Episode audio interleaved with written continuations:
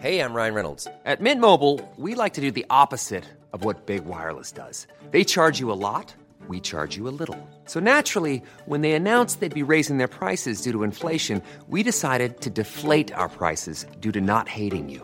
That's right. We're cutting the price of Mint Unlimited from $30 a month to just $15 a month. Give it a try at mintmobile.com slash switch. $45 upfront for three months plus taxes and fees. Promo rate for new customers for limited time. Unlimited more than 40 gigabytes per month. Slows. Full terms at mintmobile.com.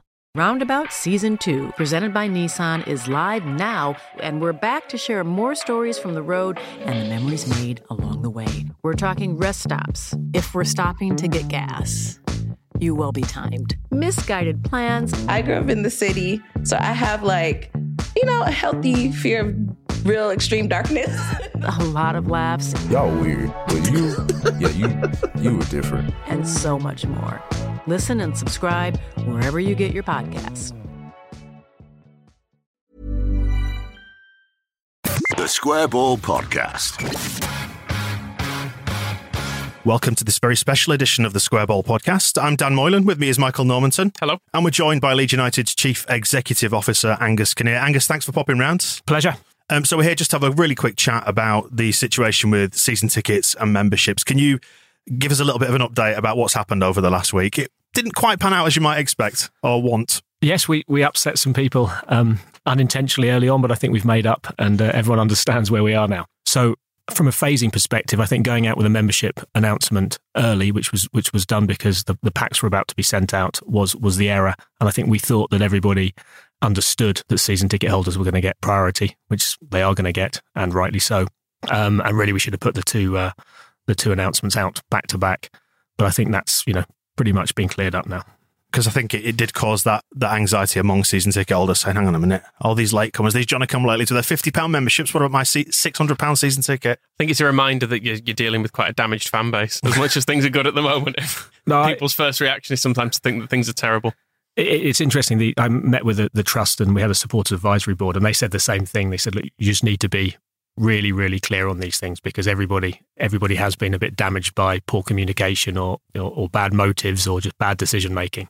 And um, clearly, the announcement wasn't uh, as uh, understandable as it should have been. But for us, season tickets holders, they are the priority. They'll always be the priority. We came out with the announcement. Uh, we, we were going to wait until after this weekend just to see how the, the games went in terms of you know fans coming back.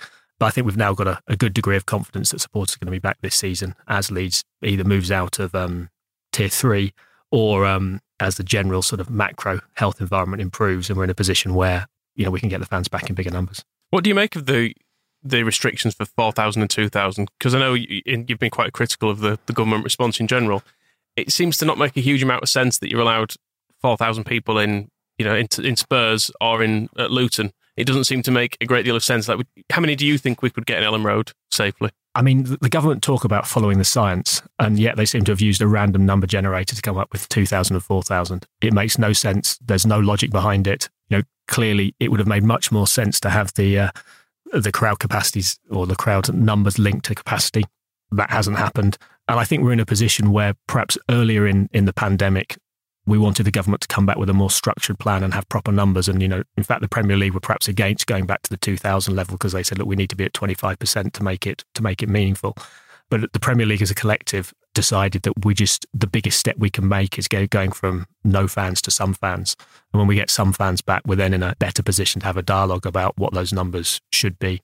So whilst it's a frustratingly small step, and it's particularly frustrating because it doesn't include Leeds United at the moment, we think getting some fans back is a, is the first step on the journey to getting to getting the crowds back in, in full. And similarly, you know, we also I know Marcelo has spoken about uh, how he thinks from a sporting integrity perspective, it's not great to have supporters at some games and other games, and, and we would agree with him on that. But I think again, we had to make the decision on the basis of what's good for the club and the league. And that's that if Chelsea can have 2,000 back this weekend, then we think that Leeds will be following shortly after. Can you explain to us a little bit about the pathway of communication because I think that's one thing we struggle to understand that we get the information from the club, but where do you get the information from? Is it the Premier League? Is it the government? Most of it comes from the Premier League. So the Premier League have been canvassing on our on our behalf, and we think that's the best way to go around it rather than having separate separate dialogues. So the Premier League have regular meetings. They sit on all the big committees. There's a um, you know there's a sort of sports science committee, which is how do you get support, supporters back quicker. They sit on that. They're represented on that. There's some select committee meetings that they're in, and they come back and present to us the latest updates, and then all the clubs feedback with how we think they should they should move forward. So you know yesterday we had we had a you know debate in the meeting around um, you know, the protocols, and everybody agreed the protocols. They were unanimously voted in, and I think so. As a collective, the Premier League now is, you know, we need fans back. We're going to do whatever it takes to to get them back. But we view this very much as a uh, as a as a first step, and I think there's now a degree of confidence that um, you know, with mass testing and, and hopefully with the vaccine, that come the end of the season we could be looking at um, at full capacities again. At the sort of 2,000, 4,000 levels, does the club make any money on that, or is it is it more, truthfully is it more of a pain in the ass than than anything else. But it's worth it's a worthwhile step. But financially and logistically, it's a bit of a nightmare. Financially and logistically, it's a, it's an absolute pain in the ass. It's only about getting the fans back and allowing a small number of people to to enjoy it to start with, but really for it to be a step for bigger crowds to come back. I think actually when fans do come back at the 2,000 and 4,000 level, they're going to be really disappointed because the learning for me is, you know, I've been able to go to the games and uh, and seeing some wonderful football but it's not the game I fell in love with. It's like watching an under 23 match. It feels soulless. You know, you're missing the people you want to be there. You know, you, you know, I wanted Raphinha to wheel away to 3,000 people not practicing social distancing in any in, in any mm. sense in, in the corner, and he didn't. He, you know, he ran around to an empty crowd. So I think as people come back, I know fans last night at you know an Arsenal Luton were saying it was good to be back, but it's a very different experience. And so for I think every all the fans just have to realise it's a small step on the uh, on the journey back to full crowds, and that's why I think we just we're just asking for their cooperation in terms of um, a how the allocations work out because we've got 24,000 season ticket holders and we're going to have 2,000 tickets if we get into into tier two, and so 22,000 people are going to be disappointed. And then when they do come back, they're not going to be sitting in their normal seats. They're not going to be able to sit as close to friends as they wanted to. There's going to be complications in terms of temperature checks and questionnaires that they're going to have to fill in. I just think we're just asking for their sort of a their, their kind of commitment and patience through something which is not going to be which is going to be far from ideal. In the early stages, is it going to be a case of just the stand being open to because you could you could fit that many people in in a single stand, or are you going to spread people across the whole thing? So we are looking at two scenarios. One is is uh, just the east stand, and then one is um, the three stands, but not the west. So what we do know is that the the west will be kept as the red amber zone. It works very well from a playing perspective, so it keeps all the players all the players safe, all the media safe, that bit works well. So it's whether they we, we put people in one stand, which um, might be easier, but ideally we'd like them spread across three because we think we can. That demonstrates that there's there's more room for more supporters to come back. I'm interested to know in terms of the, the timescales that you're working to. When you get a directive or information or instruction from the Premier League, how long do you have in terms of time to to turn that into communication to supporters? Is it a matter of hours? Is it is it days? Is it a week?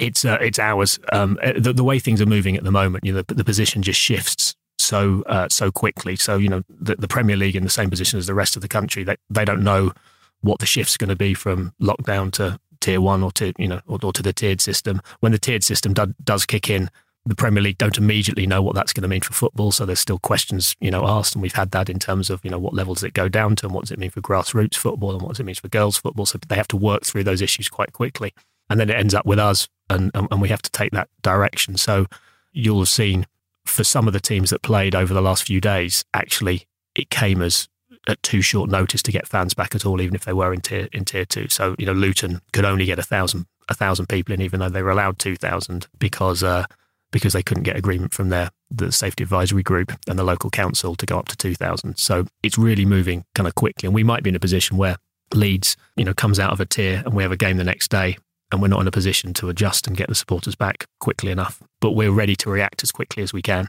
and um, you know we think with um, with two to three days' notice, we can get an allocation of tickets out and uh, and get supporters back in. The safety is, is the SAG, the Safety Advisory Group. That's the group of people who determine the licensing, isn't it? About uh, the uh, they give you the certificate to allow the ground to open just for clarity. Yes, that's right. So they will say you can do this on any particular day. You have the ability to open the ground and trade as a football club with supporters in in the in the building. Exactly. So I mean, this is where the, it becomes more complicated because you get central government guidance, but then you're also under the jurisdiction of your of your local council, and then also of the safety advisory group. So you have to get all of those groups aligned. And I know some some clubs are you know finding that they're being extra restrictions imposed by either their safety advisory group or the local council. So, you know, things like you shouldn't sell tickets to people who are coming from, who have addresses in, in tier three areas and, and complexities like that, which we'll, we'll have to manage through. Well, good luck with it. So the overarching message is season ticket holders first, and then we'll take care of members, and hopefully we get somewhere back towards normal towards the end of the season, and then we look ahead to next season. Hopefully things looking a lot brighter for next year. Yeah, I, I've got a high degree of confidence that we'll be we'll be back to normal for next season. But uh, even at the back end of this season, which is why we went out to members, we think we're in a position where we know that not all season ticket holders will want to come back this this season. So if we can get capacities at half or two thirds then there could be allocation for members. But season ticket holders should rest assured that they will be in the ballot first. They will be able to uh, apply for the ballot. So if they don't want to come, they don't have to. They will be able to come with family and friends and apply in those groups. And that any games that uh, they come to this season will be added to their season ticket price for next season. So the season ticket rolls over. And we're also able to confirm that um, the prices would uh, stay frozen for the for the tenth year in a row, which I think is good news. Great stuff. Thank you, Angus. The Square Ball Podcast.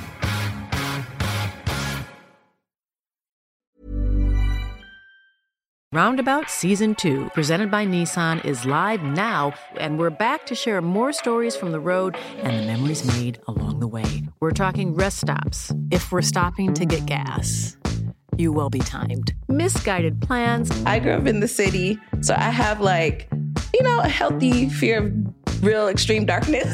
a lot of laughs. Y'all weird, but you, yeah, you, you were different. And so much more. Listen and subscribe wherever you get your podcasts. ACAST powers the world's best podcasts. Here's a show that we recommend. The Real Housewives is a guilty pleasure for most, but if you're looking to not feel guilty about that pleasure, tune in to Everything Iconic with me, Danny Pellegrino, where I break down all the messy moments and behind the scenes antics of Bravo's popular franchise. And on Everything Iconic, I also interview celebrity guests like Kelly Ripa, Keke Palmer, Drew Barrymore, Cameron Diaz, and more about their guilty pleasures, their past work, and so much more. So if you're pop culture obsessed and find yourself watching way too much reality TV like me, tune in to Everything Iconic with Danny Pellegrino wherever you listen to podcasts. ACAST helps creators launch, grow, and monetize their podcasts everywhere. ACAST.com.